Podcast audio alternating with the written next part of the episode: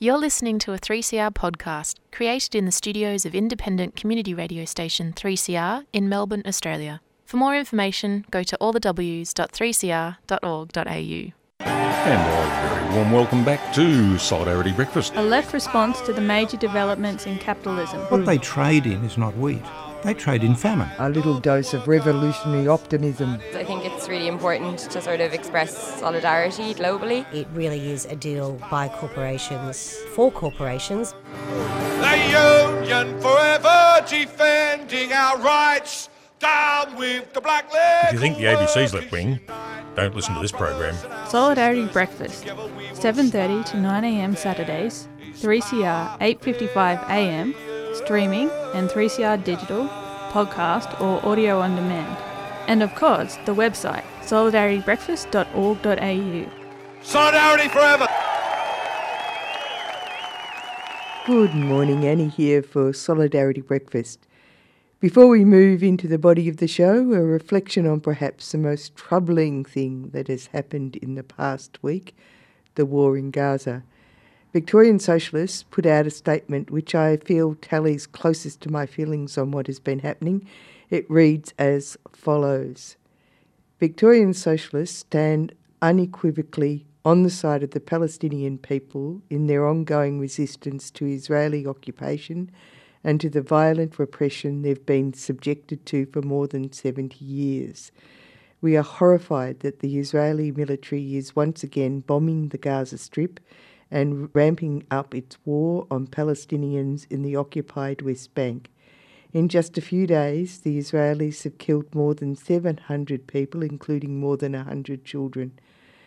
There is now talk of a ground invasion of Gaza with 300,000 reservists massing ominously near the border. Israeli politicians are preparing for a massacre. Israel's Prime Minister Benjamin Netanyahu has threatened to turn Gaza into a deserted island. Its defense minister said that they are fighting human animals, while another called for ethnic cleansing on the scale of 1948 when 750,000 Palestinians were driven from their homes in a campaign of terror. As if to start this potentially genocidal process, Israel's illegal siege on Gaza has now been made absolute. No electricity, food, or fuel reportedly will be allowed in. More than 80% of Gazans are reliant on foreign aid. How are they supposed to survive this? This latest round of horror has come about ultimately because of the inhuman suffering imposed on the Palestinian people. The media wants us to believe that everything was fine until last weekend. The clear implication is that only Israeli lives matter because overwhelmingly the Palestinians are the ones being killed year in, year out. Over recent decades, Israel has expanded its control over almost every aspect of Palestinian lives. Today, there are 700,000 illegal Israeli settlers in the West Bank, almost triple the number from when the Oslo peace talks started in the early 1990s. An ex Israeli general recently accused the country's army of being a partner in war crimes and described the situation there as absolute apartheid. We are appalled and saddened by the loss of civilian lives in this conflict, which over its decades long course have been overwhelmingly on the Palestinian side. We don't accept the idea, widespread in the Western media and politics, that both sides are equally culpable for these deaths. Israel is one of the wealthiest and best armed countries on earth and enjoys the full military and diplomatic support of the US and its allies. It is committing the crimes of apartheid, occupation, and ethnic cleansing. It must be held to account. Recent events are a stark reminder that there cannot be a lasting peace under the current conditions. Peace requires that Palestine be free from the chains of violence and oppression with which Israel keeps it firmly bound. we encourage Victorian Socialist members and supporters to attend the upcoming rally organised by Free Palestine Melbourne in solidarity with the Palestinians and against Israel's ongoing bombardment of Gaza. Stand in solidarity with Palestine this Sunday. With the most devastating attack ever launched on the people of Gaza, it's time for all of us to stand in solidarity with the Palestinian people. Israel has waged war on the Palestinians for the last 75 years. The Nakba, ethnic cleansing, occupation of the West Bank, East Jerusalem, and Gaza. Israel has now imposed a total blockade on Gaza and declared war stopping food, electricity, and fuel, and launching an all out attack. We have to mobilise to show our support for Palestine. 12 pm, State Library, this Sunday, October 15th. Rally to demand freedom and justice for Palestine. No war on Gaza. Free Palestine Melbourne is a 3CR supporter.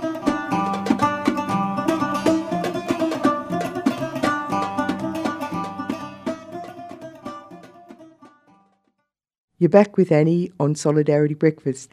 Today is the referendum on The Voice. The campaign against The Voice has led me to think long and hard about the issue of colonising cultures, annihilating Indigenous cultures for the dubious honour of being king of the castle, the owner and exploiter of everyone and everything. It led me to reread the Ursula K. Le Guin book, The Telling, which is all about cultural destruction at the hands of fanatics read Colonizers. This is a passage from the book that I feel reveals what the colonizing impulse refuses to accept. She resisted her desire to learn the name for everything, the word for everything. She was living among people to whom the highest spiritual attainment was to speak the world truly and who had been silenced. Here, in this greater silence, where they could speak, she wanted to learn to listen to them, not to question, only to listen. They had shared with her the sweetness of ordinary life lived mindfully. Now she shared with them the hard climb to the heights. On the same theme, an author's talk held by the History Council of Victoria with Rachel Buchanan, and it was about her book Te Moture Epe. I didn't say it right, but you'll hear it said add, add, adding to the discussion, this book is a story about the power of art to help us find a way through the darkness. It is about how art can bring out the best in us and the worst. The artworks in question are five wooden panels carved in the late 1700s by ancestors in Taranaki. Two cultures collide. It's a Maori story and a Pakeha story from New Zealand. For anyone who hasn't read the book, could you give us a kind of really brief thumbnail sketch of the story of the Motunui Epa? Yeah, sure. So I'm going to show um, the cover of the book. So these are the carvings that the book's about. Um, and they once formed the back wall of a pataka or storehouse. So this was a structure that was really important in the old world. They were yeah, structures that stored precious goods and foods and so on. And it was made in the mid 1700s hundreds by master carvers. That building was dismantled probably uh, 1820 around that time, and the carvings were placed in a swamp for safekeeping. In that time, there was um, it's the so-called musket wars. Um, guns had arrived in New Zealand, actually all via Australia. I just read the other day that there were 20,000 muskets traded between Sydney and New Zealand, uh, so-called, uh, between 18 1820 and 1835. it was a massive arms trade. Anyway, these carvings were placed in the swamp for safekeeping. The aim was that they would be retrieved once the troubles had passed, but the um, the intertribal wars were then followed by the wars of colonization in Taranaki, and no one came back. So my book really begins um, in 1971 when the carvings emerged from the swamp and were found illegally sold, smuggled out of the country, and um, bought by a guy called George Ortiz, who was an enormously wealthy man who collected art from the Pacific. Um, and they would have really stayed hidden. No one would have known about this illegal deal if it wasn't for the fact that one of George's kids got kidnapped um, by Italian radicals and he had to raise a ransom. So then the carvings were put up for auction. And my book really documents the extraordinary chain of events that led to their fake provenance being revealed and then the government's efforts to retrieve them. that's the story of the book, I guess. How did you come to invest several years of your life in writing this history? You know, I'm an Uri or descendant of Taranaki, and um, really from 2000 on, my life and work has been completely tied up with exploring what that means. So it's a a complete driving force in my life, you know, and um, so uh, everything kind of flows in behind that. Um, and I just saw these carvings at the uh, Museum in 2019 and was really fascinated. I'd heard a little bit about um, the repatriation that the government had paid four and a half million to buy these carvings back, which is pretty unusual in itself that stolen goods would be bought back. But yes, the the absolute beauty uh, and power of the carvings or or taonga tupuna, which means tr- treasured ancestors, really, really struck me. And then I just sort of started to ask a few questions. So it wasn't a planned thing. It was more like taking a few steps. One of my mentors, Mahara Okeroa, sounding board's the wrong word, really, but someone I like to talk to about things. And I said, What do you reckon about these carvings? And we just talked about it a bit. And I got the feeling it would be okay. I mean, I'm pretty careful what I take on. I, I try not to just stumble in too much but at the same time if you're working in the Māori world you you you need to be cautious but you also need to be bold. So i was i was both things i think. I was cautious and then i decided no i'm going to pursue this story. And um, one of my relatives honiana love who's a friend she also helped me. She said why don't you make an official information act request? Um, that's called foi here. So that's really when i started getting access to all the paper records. And I became really um, fixated is probably the right word I, I became, I remember when I first saw the records at Crown Law, when I saw that there were land court records in the box. So uh, New Zealand has two jurisdictions. There's a separate court um, that governs Māori land. So that's a different system of ownership, which is um, collective, and it's the only land court in the world that's based on genealogy. And I recognise those records because my whānau or family uh, also has land that's through that um, system. So that I think um, I had enough knowledge, just a little bit, to recognize the importance of what I was looking at. And it was really fascinating to see those lists of names of owners of so called Māori freehold land alongside all these documents like the House of Lords finding and all these legal documents. It really, I, I felt that it was worlds colliding just mm. even in those archival records. That's what guided me, that sense of these absolutely colliding worlds, you, you know, quite unexpected. Um, and it wasn't just a story of the New Zealand government doing something. There were undercurrents already there in the paper records. How did she go about making sense of it all? And how, I suppose, did she supplement the archive of the colonial state with other kind of, you know, Maori and other perspectives? It was really hard to piece together what was happening.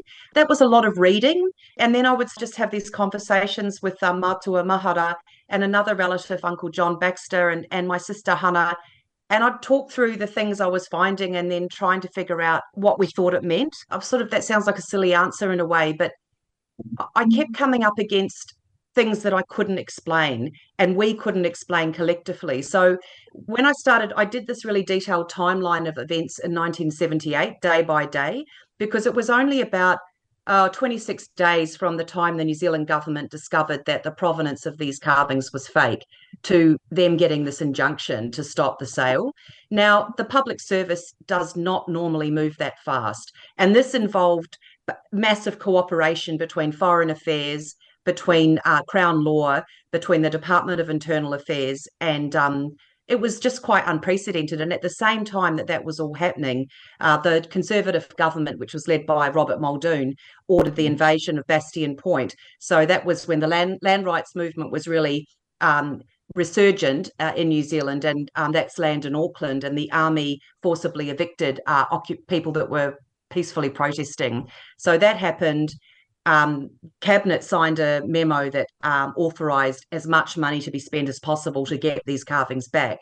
And then there was also arrests of Eva Rickard, who's a Tainui. She was a um, kuia involved in land rights protests in Raglan. So I just couldn't. It was really bizarre to me, and I, I started thinking, yeah, um, I guess that forces were at work beyond what I could really understand it just didn't seem to make sense that this very conservative government that wasn't really known for its pro Māori views was taking this action. What do you think now was the the reason, you know, that explains why that happened? Well, um, not to get too spiritual, but I, I do just think that this was an example of um, the sovereign power of Taranaki itself. So whether you want to say that's the the maunga or the mountain or the place or um, I, I, yeah, so I, I feel that I often thought when I was working on this book, did colonization really happen? Was there a sense that there was just such a strong through line of of power from the old world that that I saw um, so yeah, so I, I, that's why I decided, I suppose, that some of the book that there would be this other intelligence in the book, and that would be that the carvings themselves or the those the tupuna themselves.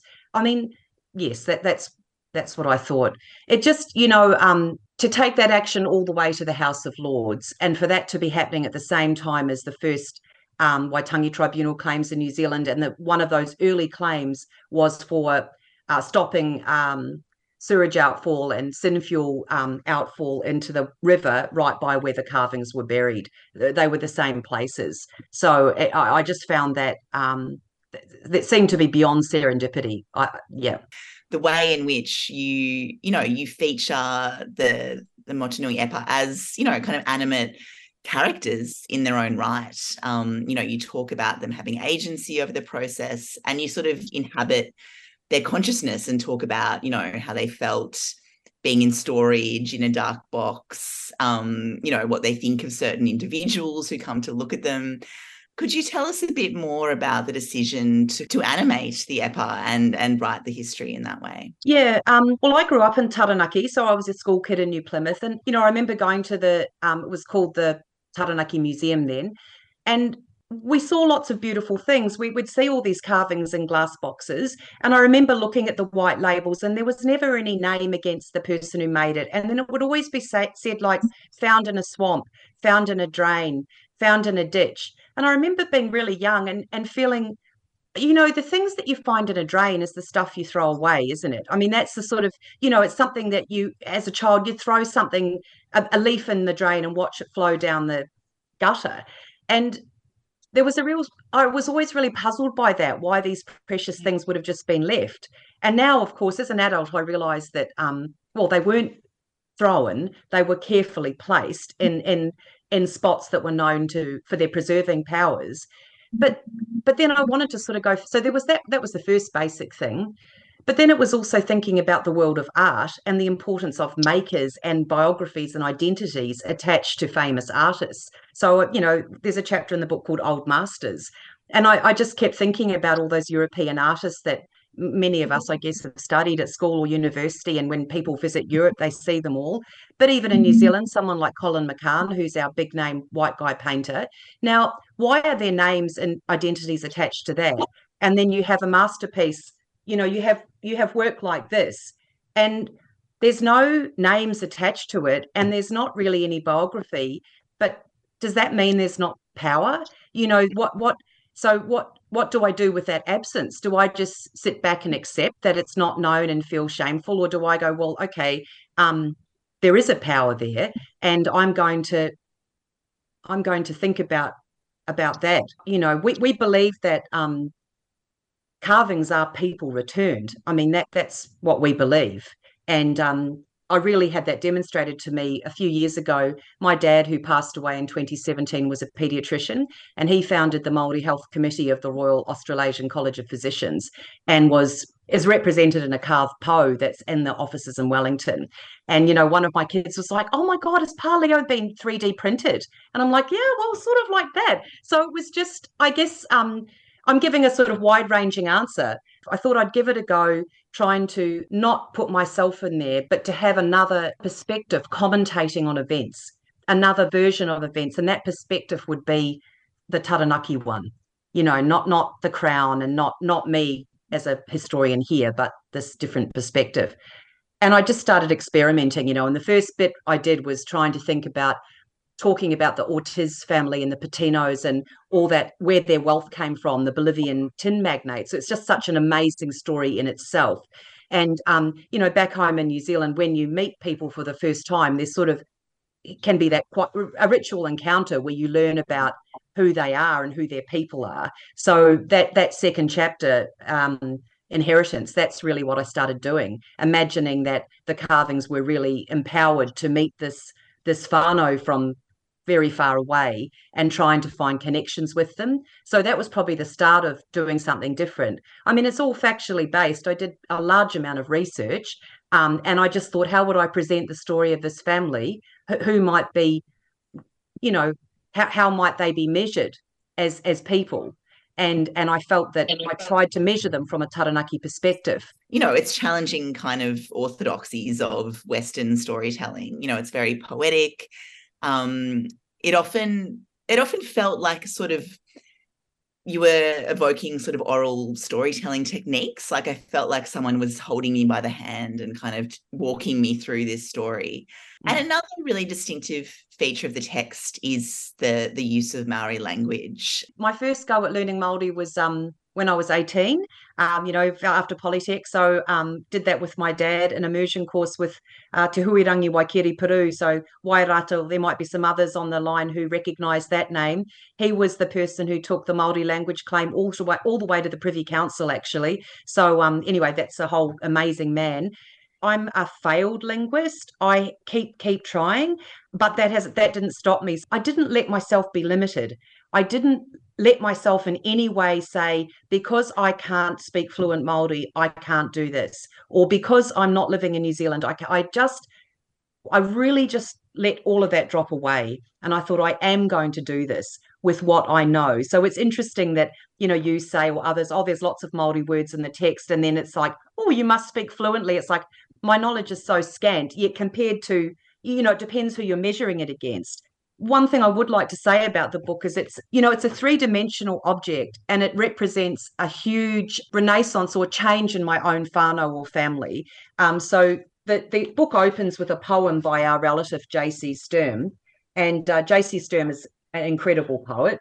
So this is at the museum on Pukeahu, and it's in English. There's a few Māori phrases in that poem. But the book closes with um, Kupu Whakakapi composed by my sister Hannah, who is a fluent Māori speaker. So to me, this is a this is actually about renewal and abundance.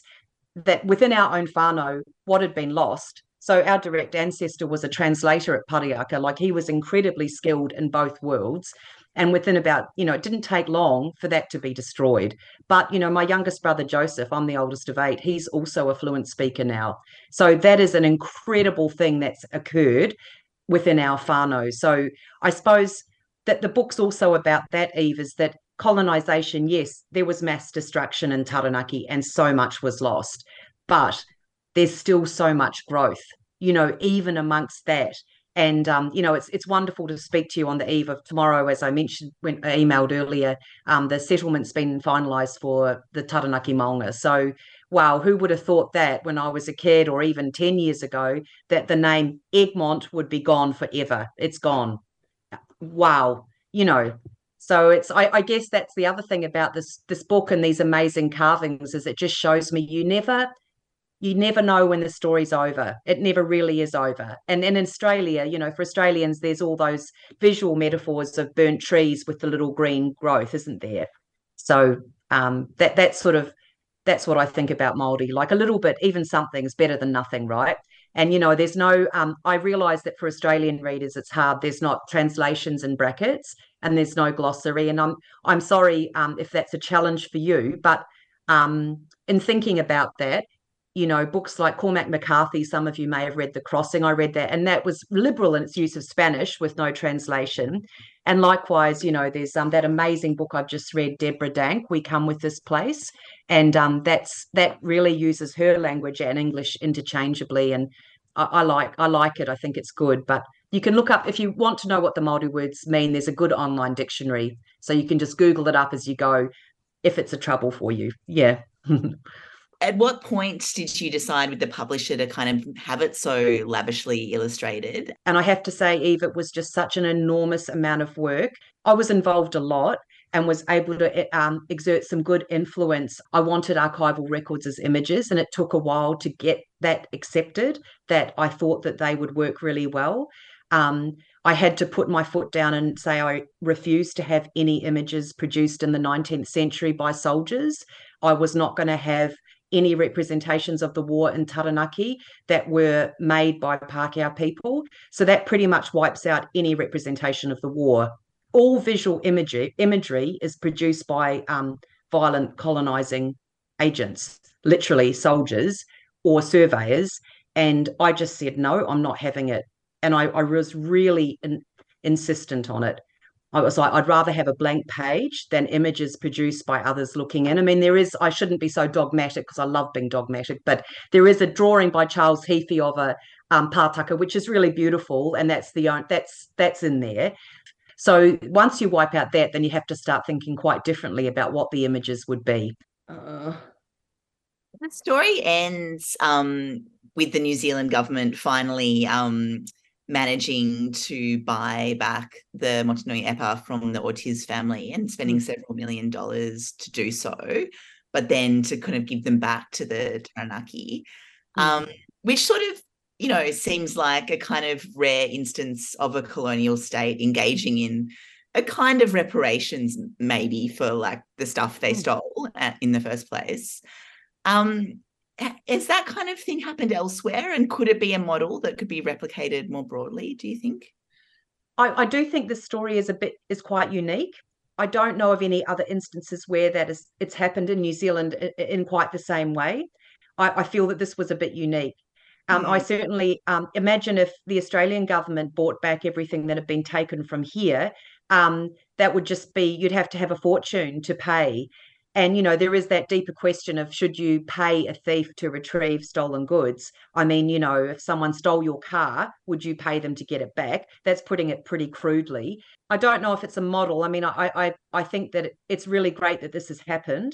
I think there's so much more that can be done to connect people with their past with our pasts with our treasures and to create narratives around them so that we're building meaning. You know we're, we're we're, really saying this is ours and what can we i you know i feel very connected to these these tupuna even though i don't know their names and i feel i feel very connected to the people who made them in a way actually and their power to keep acting in the present you know and i'm really proud that laws in new zealand certainly changed as a result of this this theft you know the Protected Objects Amendment Act. I document that in the Commonwealth law scheme. I mean, there there was a there's been a lot of impact that's broader than just these carvings. And I was just actually back in Taranaki um, about four weeks ago. I, I, gave a talk at Owae Marae and went and called in to visit the EPA, and it felt really great. Like, I mean, they just felt very alive to me. At the start of 2020, I went I went in for about 10 days every day just to spend some time in there. And I often felt pretty depressed. It was often a bit of a sad feeling. You know, um, I was interviewed by this amazing um, writer, Airana Ngarewa. He's a novelist, actually. His first book is called The Bone Tree. Um, it's just come out. And we went up to visit the carvings together. And Airana is a beautiful Māori speaker, and he mihied or greeted the carvings at length.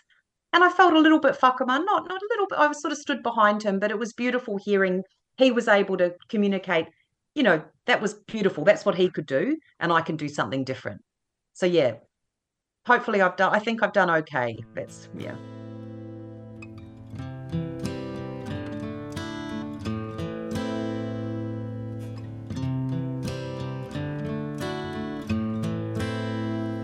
I hurt myself today to see if I still feel I focus on the pain, the only thing that's real. The needle tears a hole, the old familiar sting. Try to kill it all away, but I remember everything. What have I become? My sweetest friend. Everyone I know goes away in the end. And you could have it all.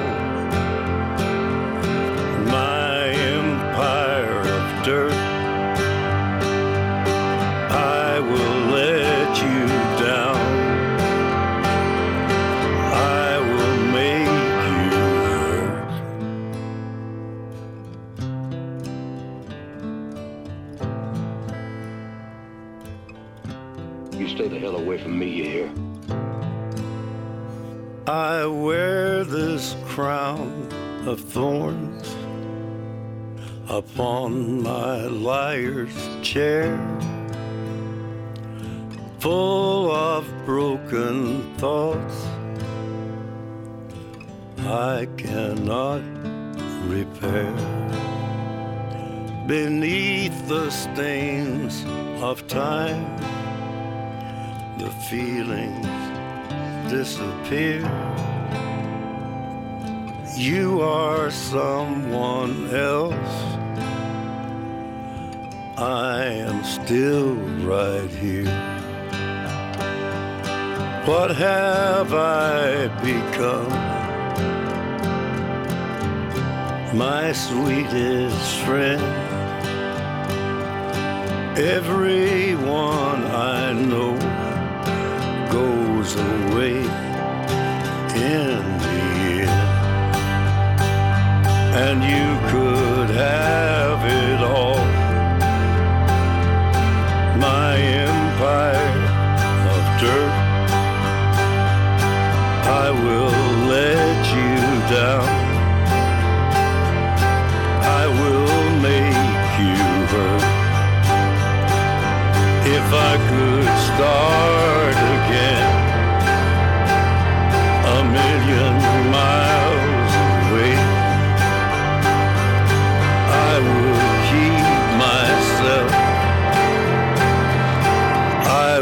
find a way.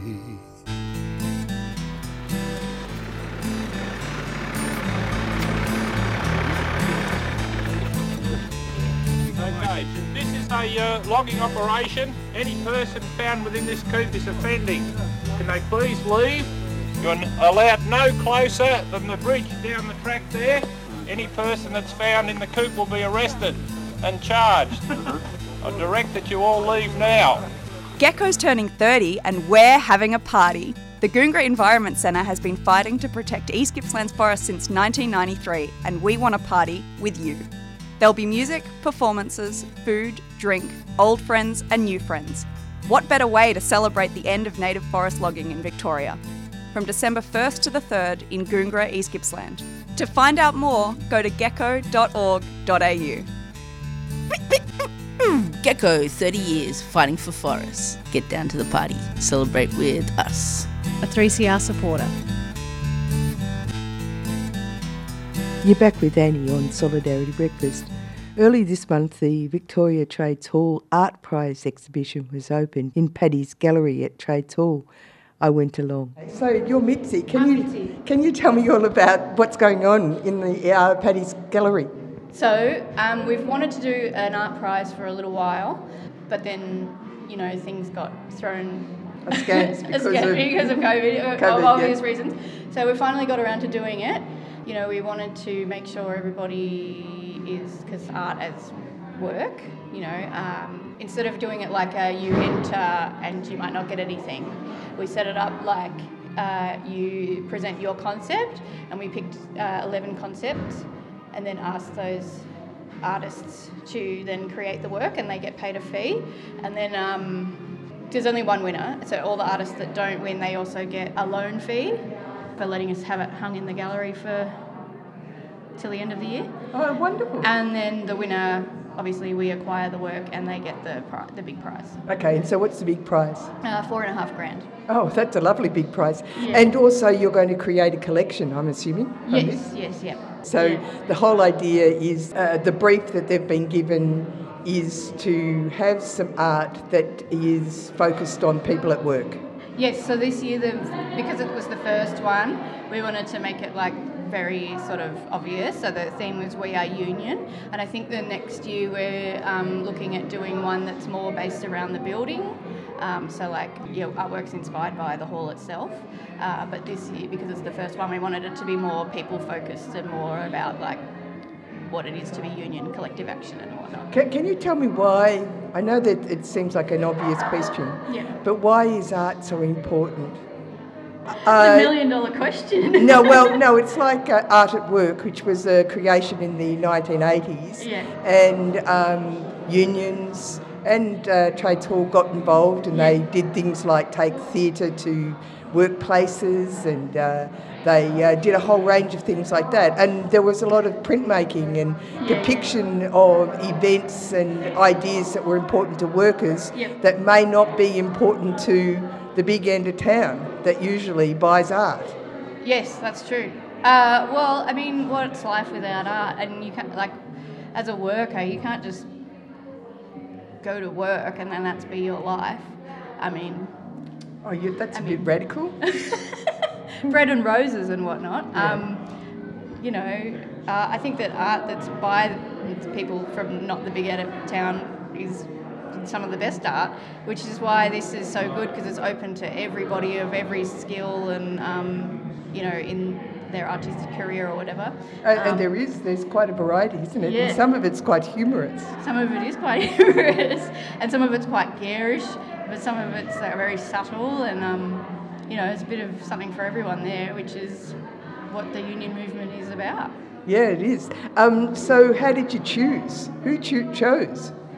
The winner, uh, so myself and Luke Hilakari, who's the secretary at Trades Hall, and uh, Simon Abrahams, who's the creative director at Fringe. We got him in as a uh, objective third party to have a look as well, you know, and he's also got the credentials or whatnot. And we just uh, had a discussion about, you know, we read the artist statement for each one, and um, also just like, you know, the execution and um, creativity of each work, and And if you actually liked it. And yeah, and the one that we thought would suit the hall's collection as well. Yeah. So, Mitzi, how do you fit into the Trades Hall? Who are you?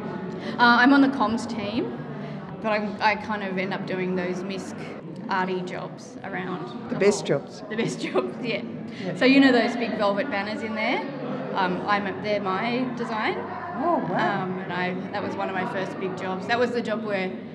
Where, where Luke said, well, I didn't know we needed an artist at the hall, and I'm so glad you're here. um, and yeah, so now I get to do fun things like that and put on um, the art prize and um, uh, work with uh, Jennifer who did the Zelda out the front, and yeah, I get to do all these sorts of fun projects.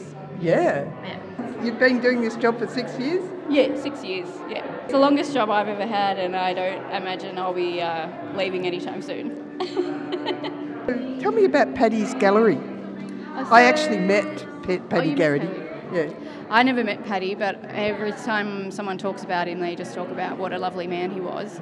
Um, and he did a lot for the hall uh, long before my time um, in terms of the arts. And I guess like the spirit of what he did back then is what we're trying to bring back to the hall now. After the renovations, we had this empty space up here, and we were like, what will we do with that space? I was like, it's almost the perfect sort of size for a small gallery, and um, it's also just outside the museum, so um, which lends itself to uh, you know doing a little circuit. And this is why they have an artist. Yeah. Yeah. Comes up with a good idea. yeah. It's interesting, the mix. Oh, just the mix of works. Like, there's so many. We got an, we got some oil paintings. We got some photography. We got some ceramics. Printmakers. Yeah, beautiful detailed linos. Yeah. You know, collage. It's good. Like, it's also interesting to see um, what came out of the concepts that they put through. From the concept to the, res- uh, Yeah, the yeah, results. yeah, exactly. Quite different? No, oh, well, I mean, Not what you cannot imagined. visualize what somebody's going to make from their words. And some of it is actually um, metalwork and stuff. Yeah, like that. He had to build that because that thing weighs like 60 kilos, so we had to build the big frame for it. Very heavy duty. But yeah, um, this is Madeline who made the ceramic. You've got a piece here, haven't you? Yes. So, can you tell me what the experience was like to be involved in this? Um, uh, it was really good. I, I, uh, in my own art practice, I've been thinking about um, artist labour a lot. So, I, um, I've made a series of ceramic plaques that are about artist slavery, and this is sort of like a continuation of my piece in this show. Yeah. yeah, yeah, right. And and so you had to do a concept, and they paid you for it, which is all very nice too. Yeah, um, so you pitched the concept, um, and then you got you get paid for the labour of it, and they also pay a lending fee while while the piece is in the gallery. So, so how do you feel about that? Really good because it's something that most galleries don't even consider paying artists. They usually are either charge you or at best you'll have a free space. So getting paid for your work is pretty exciting. yeah.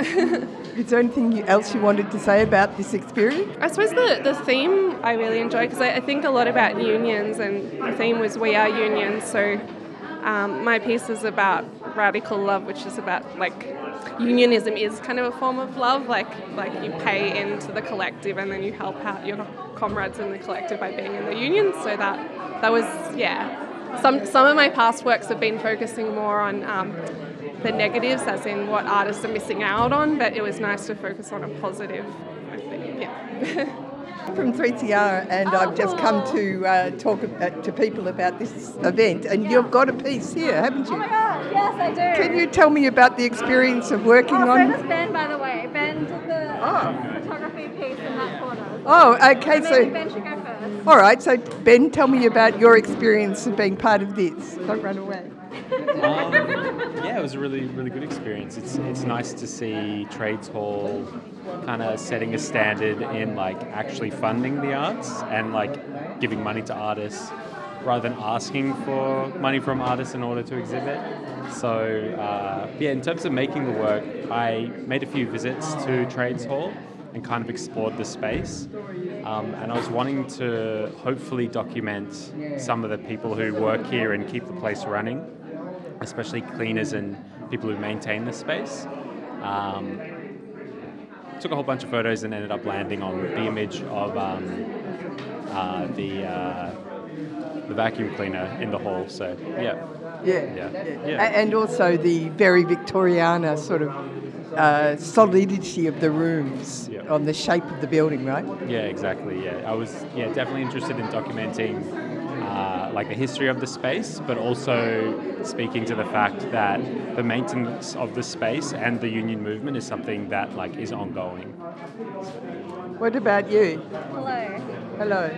You had to put forward a, uh, a brief, and what were you aiming to do in uh, when you were putting forward an idea? Yeah, so um, I guess I was interested in sort of um, I guess new frontiers of unionism and like modern challenges of like the union movement and like unionized workers. So um, one thing that's like close to my heart is the challenge of uh, I guess the use of like technology and the relationship that technology can have like positively and negatively with working people. So as an artist in particular, you know, we have lots of I guess tech corporations who make big claims about like technologies that will replace artists or will replace arts workers. And I yeah feel very strongly that that's not true. And so I guess my piece was a bit of an exploration of different struggles that workers have around technology and how they're all very much interlinked and how we can have solidarity with each other across industries, across sectors and types of work um,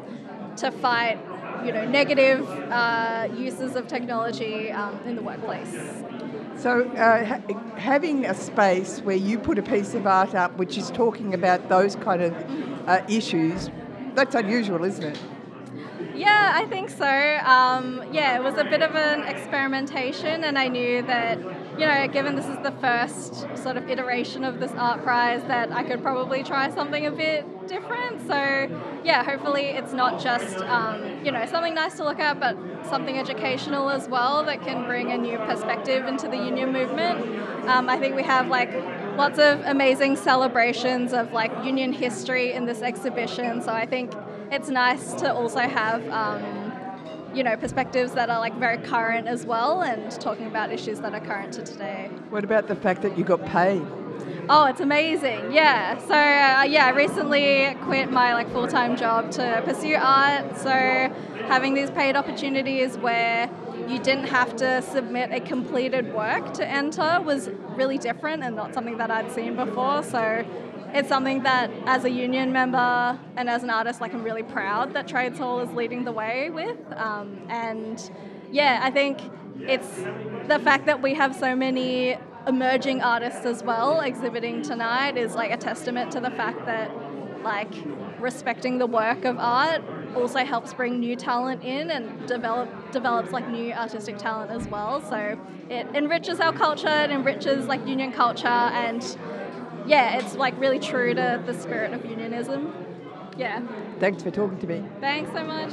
Um, what do you feel about this? Um, it's a, it's a bit of bread and roses, right? It's uh, a art should be accessible to all people. So yeah, I think it's a real testament to Trades Hall to put on an art prize that yeah allows amateur artists, professional artists uh, submit work and then and then open it up free to the community while the Fringe Festival's on. I think it's great.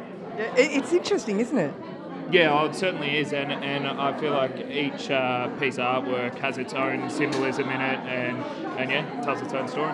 Yeah. Are you one of the artists? What was your experience of doing this work? Uh, well, I was. Um, I had been a photographer for Places Victoria at a work site over two years at officer at the building of the Shire offices, and so I have two and a half thousand images of workmen and work sites, and it's just wonderful to have somewhere to. I've actually got uh, about 20 works based on construction sites workmen, but it's wonderful to have a prize or something that especially relates to uh, people working together, which is the whole the whole idea of this. So I went through and found the image that I liked the best, and my painting down the end there is to do with the workmen working together. That it takes everybody's input to make it make it work. Uh, it's interesting, isn't it? Because in the past, what was considered to be worthy of becoming an art piece wouldn't have included workmen on a site. No, but I was also interested in workmen on the site because I have done a series of paintings on men in suits where men everywhere just used to wear suits. It was the common thing that they wore, which was a bit boring. I mean, even even those pictures of road diggers wore suits. Yes. And then all of a sudden, this high vis gear. And that's the unifying factor of men in suits. So it's a whole new version of men or women in suits. And when I was on site, I had to wear a white hat and, uh, and high vis vest. And being a woman, I think they thought I was from WorkSafe. And so anybody who wasn't correctly attired would immediately get out their hats and check that they had everything right. And I was somewhat frowned upon. and it was hard to find a women's toilet, but um, yeah, it was a great experience. Tell me about the fact that you got paid to do the um, the work. To do this work is Yeah. it is wonderful.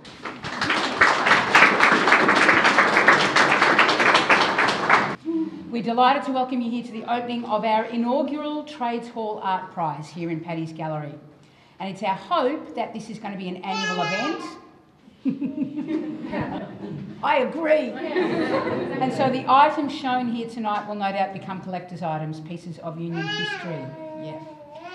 This prize is intended to support artists as workers and to appropriately compensate artists of all experience levels and backgrounds because art is for everyone. This building here has a very proud history of supporting the arts. It was here in the Timber Trades Hall in 1859 that the Artisan School of Design was established.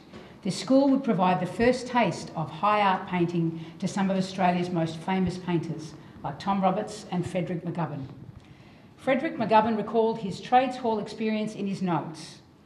The following Friday evening saw me off to the Trades Hall School of Design, Lygon Street, Carlton, sitting on the stairs of the old wooden building, waiting for eight o'clock when the school opened. Well, I was in seventh heaven. I'd really got to the palace of art. It was a joy all day while trying to knock out rusty bolts and help tyre wheels and paint and putty the same to let my mind wander over the charms of painting. So, to the artists who are exhibiting their first week works here tonight, I can tell you that you're in very fine company. You can say you're part of the same artistic tradition as Frederick McCubbin. Trades Hall has championed working class access to the arts since our earliest days. It was a foundational principle of the eight hour movement that workers should have time away from work to enjoy arts and culture. Jack Mundey and Sydney Trades Hall might have named the Green Bans, but it was Victorian Unionists who first took strike action in defence of public green spaces and the buildings, such as the Regent Theatre, that we loved. We have for generations also included access to the arts in our industrial campaigns. During the construction of the Arts Centre famous Spire in 1984, the Builders Labourers Federation workers took action to demand better wages and conditions. Among their demands, a golden ticket for building workers and their families to attend any future productions at the Arts Centre indefinitely. Bring it back. Bring it back. You can see the letter that sets out a compromise claim in the Workers' Museum in there. These days, Trades Hall is very proud to be an arts venue in our own right, and we're incredibly proud to be hosting the Fringe Festival. These 11 finalists were chosen from nearly 50 submissions. The finalists are Madeline Thornton Smith, Ron Guy, Catherine Forsyth, Sue Jarvis, Michelle Lieber, Cass Stevens, Judy Coe, Chris Laurie, Glenn Corbett, Danny Humphrey, and Ben Hatting.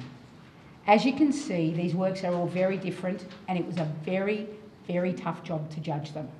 The artworks were judged on the theme We Are Union, as well as creativity and execution. The winner of the prize tonight will receive a $4,500 prize, and their artwork will be added to Trades Hall's permanent collection.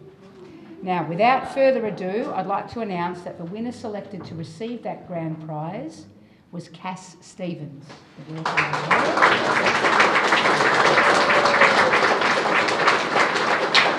that's for her work entitled Behind the Change. Behind the Change pays tribute to the spirit of Australian unions and their profound impact on workers' rights throughout history. Inspired by the old Parliament House in Canberra during Bob Hawke's tenure as the president of the ACTU, the illustration depicts a Labor staffer's desk surrounded by iconic campaign posters and references to pivotal moments in Australia's union history. As we come marching, marching in the beauty of the day, a million darkened kitchens, a thousand mill lofts grey, are touched with all the radiance that a sudden sun discloses. For the people hear us singing bread and roses, bread and roses. As we come marching, marching, we battle to for men, for they are women's children, and we mother them again. Our lives shall not be sweated from birth until life closes. Hearts starve as well as bodies. Give us bread, but give us roses.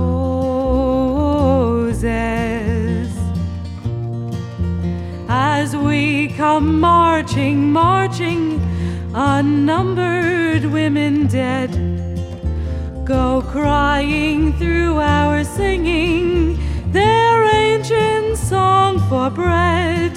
Small art and love and beauty, their drudging spirits new. Yes, it is bread we fight for, but we fight for roses too. As we come marching, marching, we bring the greater days. For the rising of the women means the rising of the race. No more the drudge and idler tend that toil where one reposes, but a sharing of life's glories, bread and roses, bread and roses.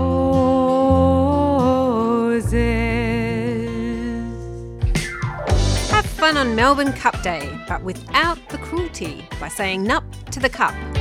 Join Coalition for the Protection of Racehorses and Ten Fingers on Tuesday, 7th of November for Farshins on the field at the Flemington Bowls Club from 11am. Live music, DJs, delicious food, lawn bowls, outlandish dress ups, and human races.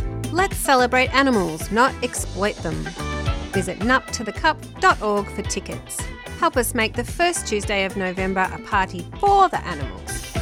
Nup to the Cup is a 3CR supporter. You're back with Annie on Solidarity Breakfast. For all those of you who tune in for Kevin Healy's weekly analysis of the week, unfortunately, Kevin has been waylaid by a cold, and as he said, it's a pity since so much needs to be satirised this week, but hopefully he will be back on the boards next week. So don't forget to tune in. The last federal election was about a lot of things. And one of them was the ending of the cruel and frankly inhuman treatment of people as it was applied to refugees. Policies which have been perpetrated by both brands of government, but particularly Kafkaesque with the long and grinding LNP federal government just passed. When Labor took office, it was due to such things as Albanese's slogan, No Refugees Left Behind. People began to think that after decades of fighting for refugee rights, maybe, just maybe, things will change. And for thousands, it did, but for other thousands, it didn't. On Sunday, 8th of October, the refugee rally for permanent visas organised by RAC, Refugee Action Collective, had a strong focus on the actions of refugees themselves who are calling for permanent visas. Some of who have been here in limbo for up to 11 years, their lives on hold. They are taking a range of actions to raise awareness of the frightful trap Australian refugee policies are for people who are refugees. This morning, we go to that rally and then on to voices from a smaller rally outside the Langham Hotel in Southbank, Melbourne, where Minister for Home Affairs and Cybersecurity Clare O'Neil was having lunch with the US Chamber of Commerce on Wednesday, 10th of October. This is part of the bringing the message to the minister at her electoral office and dogging her as she carries on her public duties. Our first speaker is from the, the group called 12,000 Captive Souls, uh, Mabubi Mashahi. They have been behind organising these brilliant protests that have been happening at Oakleigh out front of Clare O'Neil's office that has actually led to Clare O'Neil's office being shut down, which is really, really impressive. Good afternoon. My name is Mahbub Emir Shahi, and today I want to talk about the fast track policy and injustice fast track policy. I want to talk about IAA, which is made it by previous government. I would like to tell you about when and how was my life changed. I, I have been here since 2013. I come from Iran. The country which is minority religion is a crime. All of us waiting for nine years to process our cases. But after nine years, when Albanese's government promised us no refugee left behind, they promised to support the refugees, we're still silent. We're waiting with the hope. But after announcement this year on February about ROS visa, and they divided us between 19,000 people and 10 or 12,000 people, I believe is injustice again. Do you know what's the meaning ROS? ROS is a resolution of a status. That means we were supposed our resolution. Actually, we same status with the other 19,000 people. And they divided us.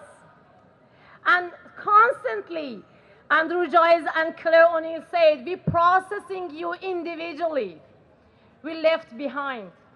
Individually means 10 more years, five more years. We lost our life. We lost our parents overseas without meeting them, without hug them. And then I believe in my heart, it's my right, it's our right to get protection visa. I understand we became victims of the politicians' games. And then we planned the protest. because we believe silence is enough. 11 years is enough. 11 years is limbo. Enough is enough. Yeah, we believe silence is enough. And then we made a big protest, sit down strike, three weeks ago at front of the Clare O'Neil's office. Who is responsible finish our nightmare? Who is responsible to change and make a certain decision? 18th of September, between 8 o'clock in the morning until 5 o'clock in the afternoon, constantly, loudly ask front of the Clare O'Neil's office about please talk to us.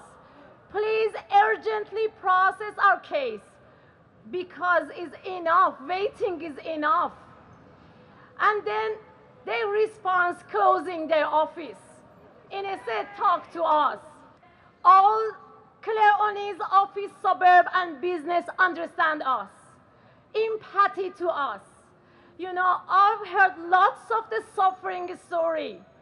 I've seen lots of the kids during the school holiday hold the placard higher than them and say, we born here without visa. We born here without any Medicare. Without any Medicare means without any health for family. Shame. Yeah. Because they ignore us, we planned another protest the second week and the third week. We are standing the sunny days. We are standing on the pouring days. We hold the placard and say, please urgently process us. And I've heard lots of stories with the same situation. Someone got Medicare, someone doesn't have Medicare. Someone allowed to work, someone doesn't have allowed to work. Someone like me, as a nurse, I'm working for 10 years. I stood up with the Australian for the pandemic duration. But I don't feel safe without visa. I don't feel this country is my country because I don't have visa. And I believe that for all of you, if the government give you a chance, you can contribute with the Australian. You can build up the Australia. That means I figure out silence is enough. Enough is enough at this moment. I believe in my heart. We have to get the protection visa this year. And now after us, some sit down strike in Sydney for one week. The beautiful women starting to walking from the Melbourne to Canberra. The, the guy cycling from Brisbane to Canberra because everyone knows that that's enough. Silence is enough. Please come along with us. We got the four weeks. Four weeks stay on the Clare O'Neil's office, 1719 Atherton Road, Oakleigh, from 10 o'clock in the morning until 2 o'clock in the afternoon. Still, we've been there to constantly ask, please, we get the, we need the protection visa, we need to feel equally. And then, hopefully, we, we gather together with the loudly say in the Canberra 17 and 18 of the October, the same time as the women arriving in the Canberra to get enough is enough. Silence is enough. Please don't be silent anymore. Thank you. Good afternoon, everyone. My name is Qudbelam Timur, the president of Afghan Locally Engaged Employees Alliance. Afghan locally engaged employees are those people who work with the Australian Defence Forces shoulder to shoulder in the battleground in Afghanistan and the reason why we established this movement to ask Australian government to meet their moral obligation and provide safety and freedom to the extended family of Afghan locally engaged employees. I was born as a refugee in a refugee's home in Pakistan and I have had that status of refugees for 18 years in Pakistan and I have come to Australia in 2014 as a refugee. When I first arrived in Australia nine years ago, I joined a shared house with people seeking asylum who did not have permanent residency, who did not have safeties, who did not have freedom. and who did not have right to work. It has been nine years that I have been living now in Australia. And those friends who I joined with them a shared house nine years ago, they still don't have those rights of safety, freedom, right to work, and some of them, they do not have even Medicare. It is very difficult. Seeing this situation is very difficult. This nine years, almost now in total 10 to 11 years, these people have been separated from their families, from their loved ones, and they have not been provided certainties. I wish I would, I would have stood here to celebrate fair and welcoming refugee policies. But this is unfair, unwelcoming refugees policies of Australia pushing refugees. I and my two other colleagues started a long walk from Dandenong to Canberra, which was 18 days long walk. Why we were pushed and obliged to do that long walk and advocacy for the extended family of Afghan locally engaged employees because there is not a policy for them. There is not a safety for them and Australia government should have that policies. So what I'm saying now that Australia government should uh, make a fair, welcoming, and equally refugee policies to all refugees in Australia. So we ask Australian government that 10 to 11 years is too bloody long, provide the safety, certainty, and freedom to people seeking asylum who are suffering, who are in limbo, for 10 to 11 years here in Australia. And also I am calling on Australian government that after the fall of Kabul, most of people uh, from Afghanistan, almost uh, 250,000 people from Afghanistan escaped to Pakistan for the safety and freedom. And very recently, Pakistani government has announced a crackdown on Afghan refugees. And they are at risk of being arrested or uh, imprisoned and deportation.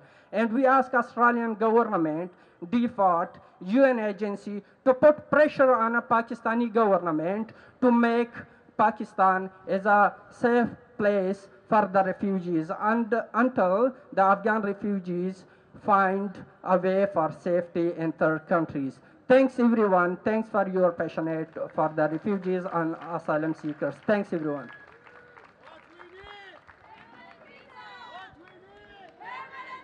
There was a time when I used to go to Park Prison with my kids. Like every other day, we would be there. We would be standing outside. We'd be looking at the blinded windows, looking at the men that were behind us trying to support them. During that time, I got this book for my children from the library. The title was My Name is Not Refugee. I just thought it couldn't have been more perfect.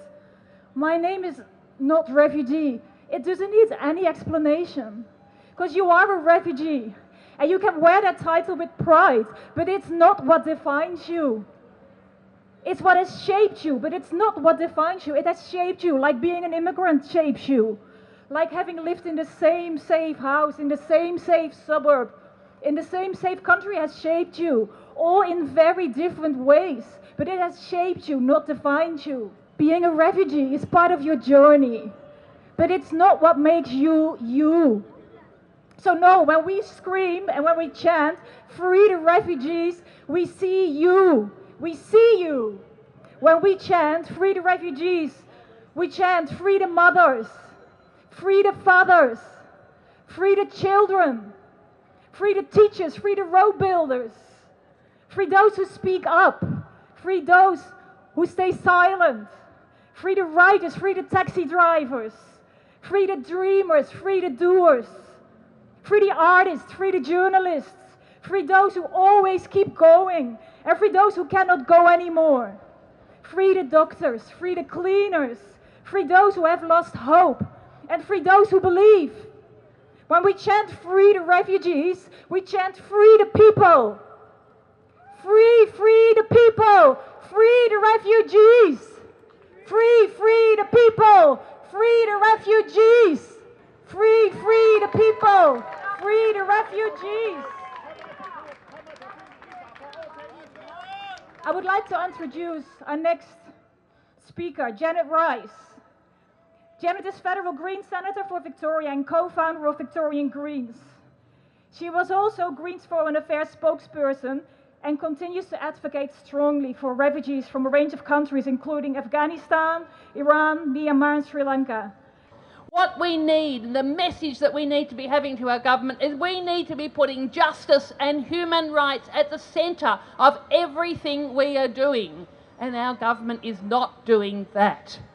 Our government is continuing on the legacy of the previous Liberal governments and Labor governments before them, who accept and are happy to lock up innocent people. People who all they have done is to be working for freedom, fighting for their rights, fighting for their rights in their home countries, and then having to flee for those rights, flee for their lives. All the people, so many of you here today, that's all that you have done. And yet you've been locked up, you've been vilified, you've been persecuted, you've been tortured. And our government has been choosing to do that. There is a lot of huge problems in the world that we're facing today. You know, the, the outbreak and the escalation of war in the Middle East today just leaves you with complete dread when you think of the amount of human life and the suffering that's been going on in occupied Palestine, the violence now, the innocent people that are being killed in both Israel and Palestine. Huge. You look at the wars going on everywhere else, you look at what's happening in Afghanistan, in Myanmar, and you think, yep, we need to be working hard as an international community to be putting those rights, putting justice, working for justice around the world at the heart of everything we do. We need to, Australia to be taking that seriously, to be working multilaterally. These are big things. These, this job isn't going to be finished by the time, you know, in the next year or so. That's what we need to be working on. But there are things that can happen that our government must be doing. Our Australian so called Labor Party government that really says that they care about people, that they must be doing. That for me, as a Green, I am continue to be fighting for. And there are three things that this government could make a decision to do tomorrow. One is to everybody that is here on temporary and uh, asylum seekers, refugees who are here on temporary visas could be given permanent visas. That needs to happen as soon as possible. They need to make that commitment. They need to really, they need to live up to their election promise. Those 12,000 people, and many of you are here today. Maboba spoke so beautifully about what the, the pressure, the stress, the awful situation that you're in. That can happen immediately. Secondly, the government must completely close the awful torture camps in PNG, and the rumours are in still operating in Nauru as well. And all of those people, they, they should be brought to Australia and cared for as human beings, as people, as fathers, mothers, sisters, brothers, children, people who have lives and who have rights. That also Australia could do immediately. And the third thing that I'm calling on Anthony Albanese to do immediately is to sack Mike Pezzullo. Mike Pezzullo, who was the architect of Operation Sovereign Borders, he was the architect of our system of locking up refugees in Nauru and PNG. He has been revealed to be doing absolutely inappropriate actions of influencing um, previous Liberal governments totally beyond what a public servant and the Secretary of the Department of Home Affairs should be doing. He needs to be sacked. He needs to go. Anthony Albanese needs to sack him tomorrow as well. Hello, everybody. My name is Sanmati Verma. I'm a lawyer at the Human Rights Law Centre. Before I start, I want to acknowledge that we're here on colonised land of the Wurundjeri people and some of the things that we're here to oppose. The division of people according to legal categories, locking people up according to whims of the government for as long as the government wants. These aren't techniques that were designed by the colonial state for people seeking asylum. These are techniques that were designed by the colonial state first to colonise people. They were directed and perfected first against First Nations people, and then they were expanded to everybody else. Australia is a scene of ongoing colonialism. Settlement was not an event, it's a process. I want to acknowledge that here, first and foremost. So, earlier this week, thank you. Uh, earlier this week, we heard from the ministers, Clare O'Neil and Andrew Giles, that there is an attack on our asylum system.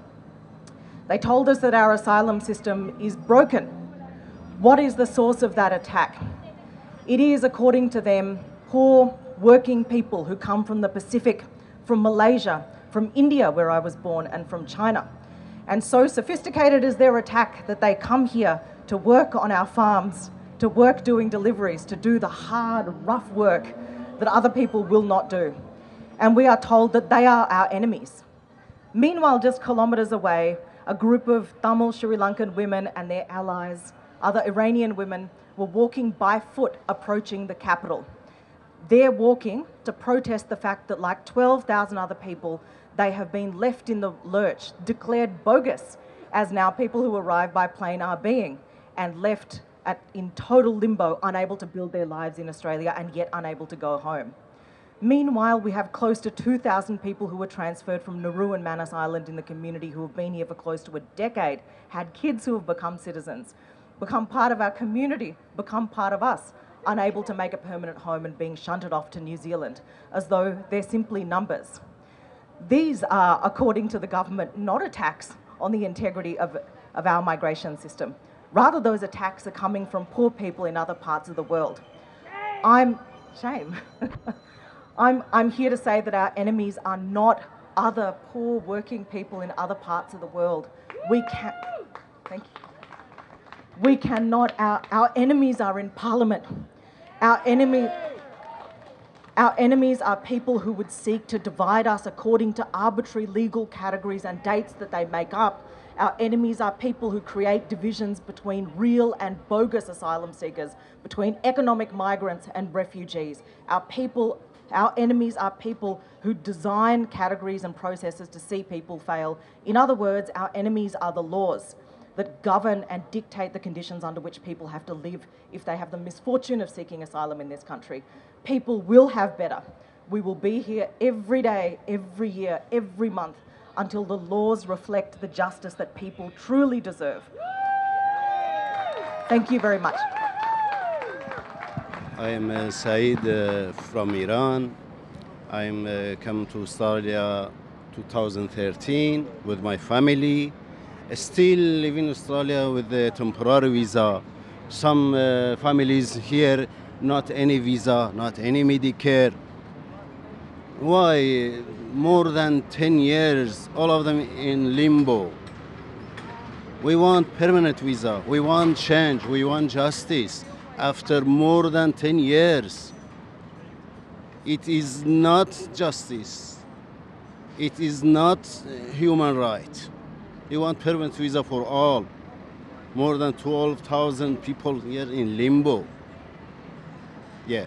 Now we're down at Southbank, and uh, the Minister O'Neil is in the hotel. So now you're going to actually take the message to her personally.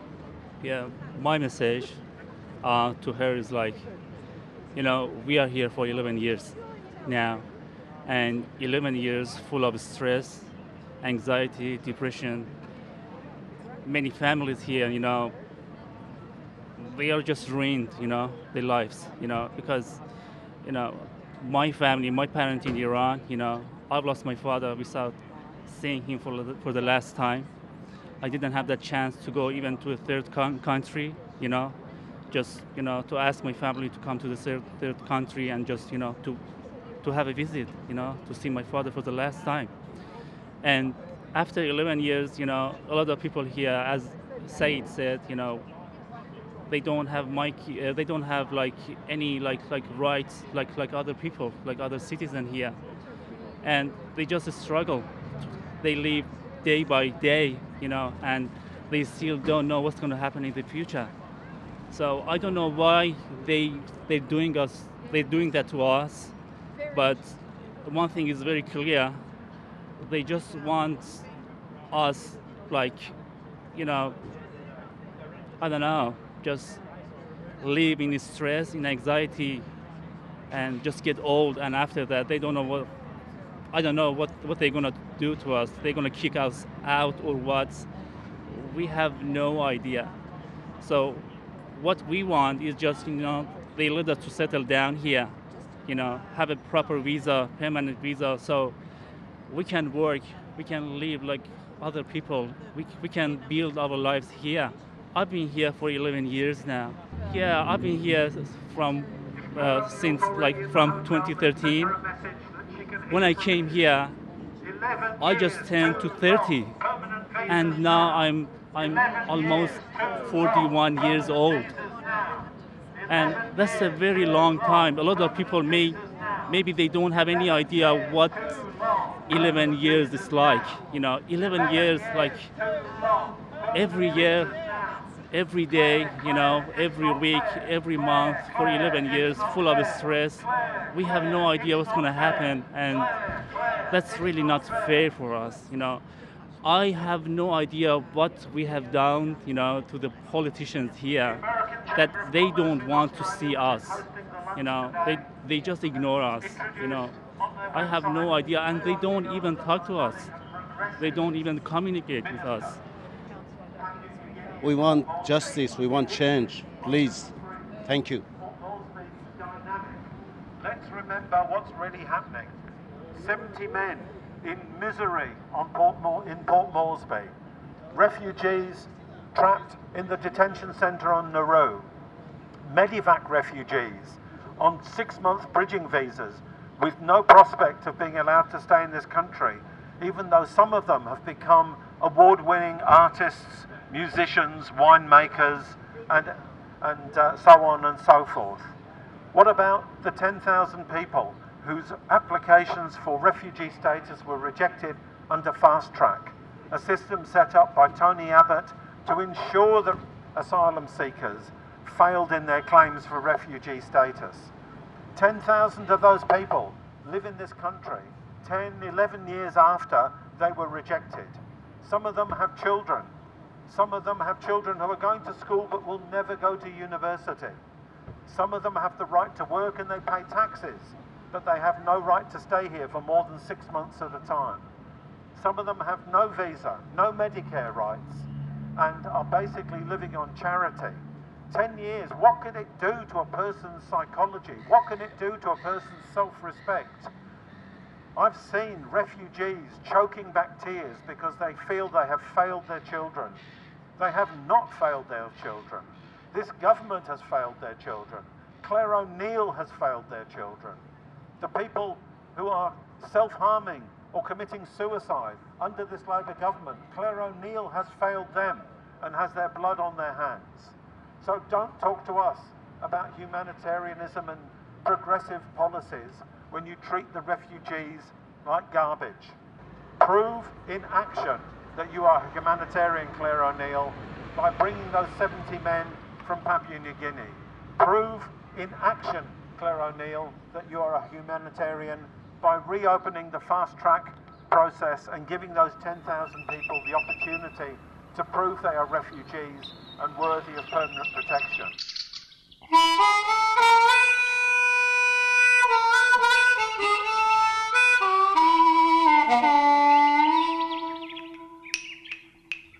Don't wanna waste your life accusing and fighting. Go back to the bush and ground yourself. Listen to the spirits, they're calling. Or relate to the land and people. Wake up in the morning, hear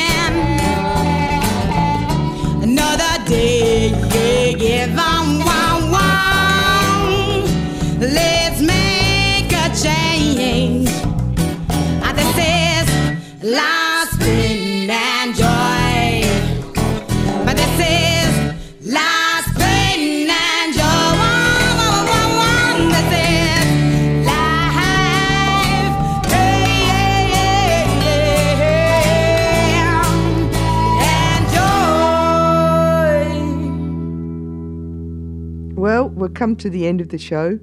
Uh, today we uh, we reflected on uh, the um, war on Gaza. We uh, we had a chat about cultural uh, differences and annihilation of indigenous cultures by colonisers. We uh, went on to the art prize at the Trades Hall, and we finished with refugees. Coming up next is Asia Pacific Currents.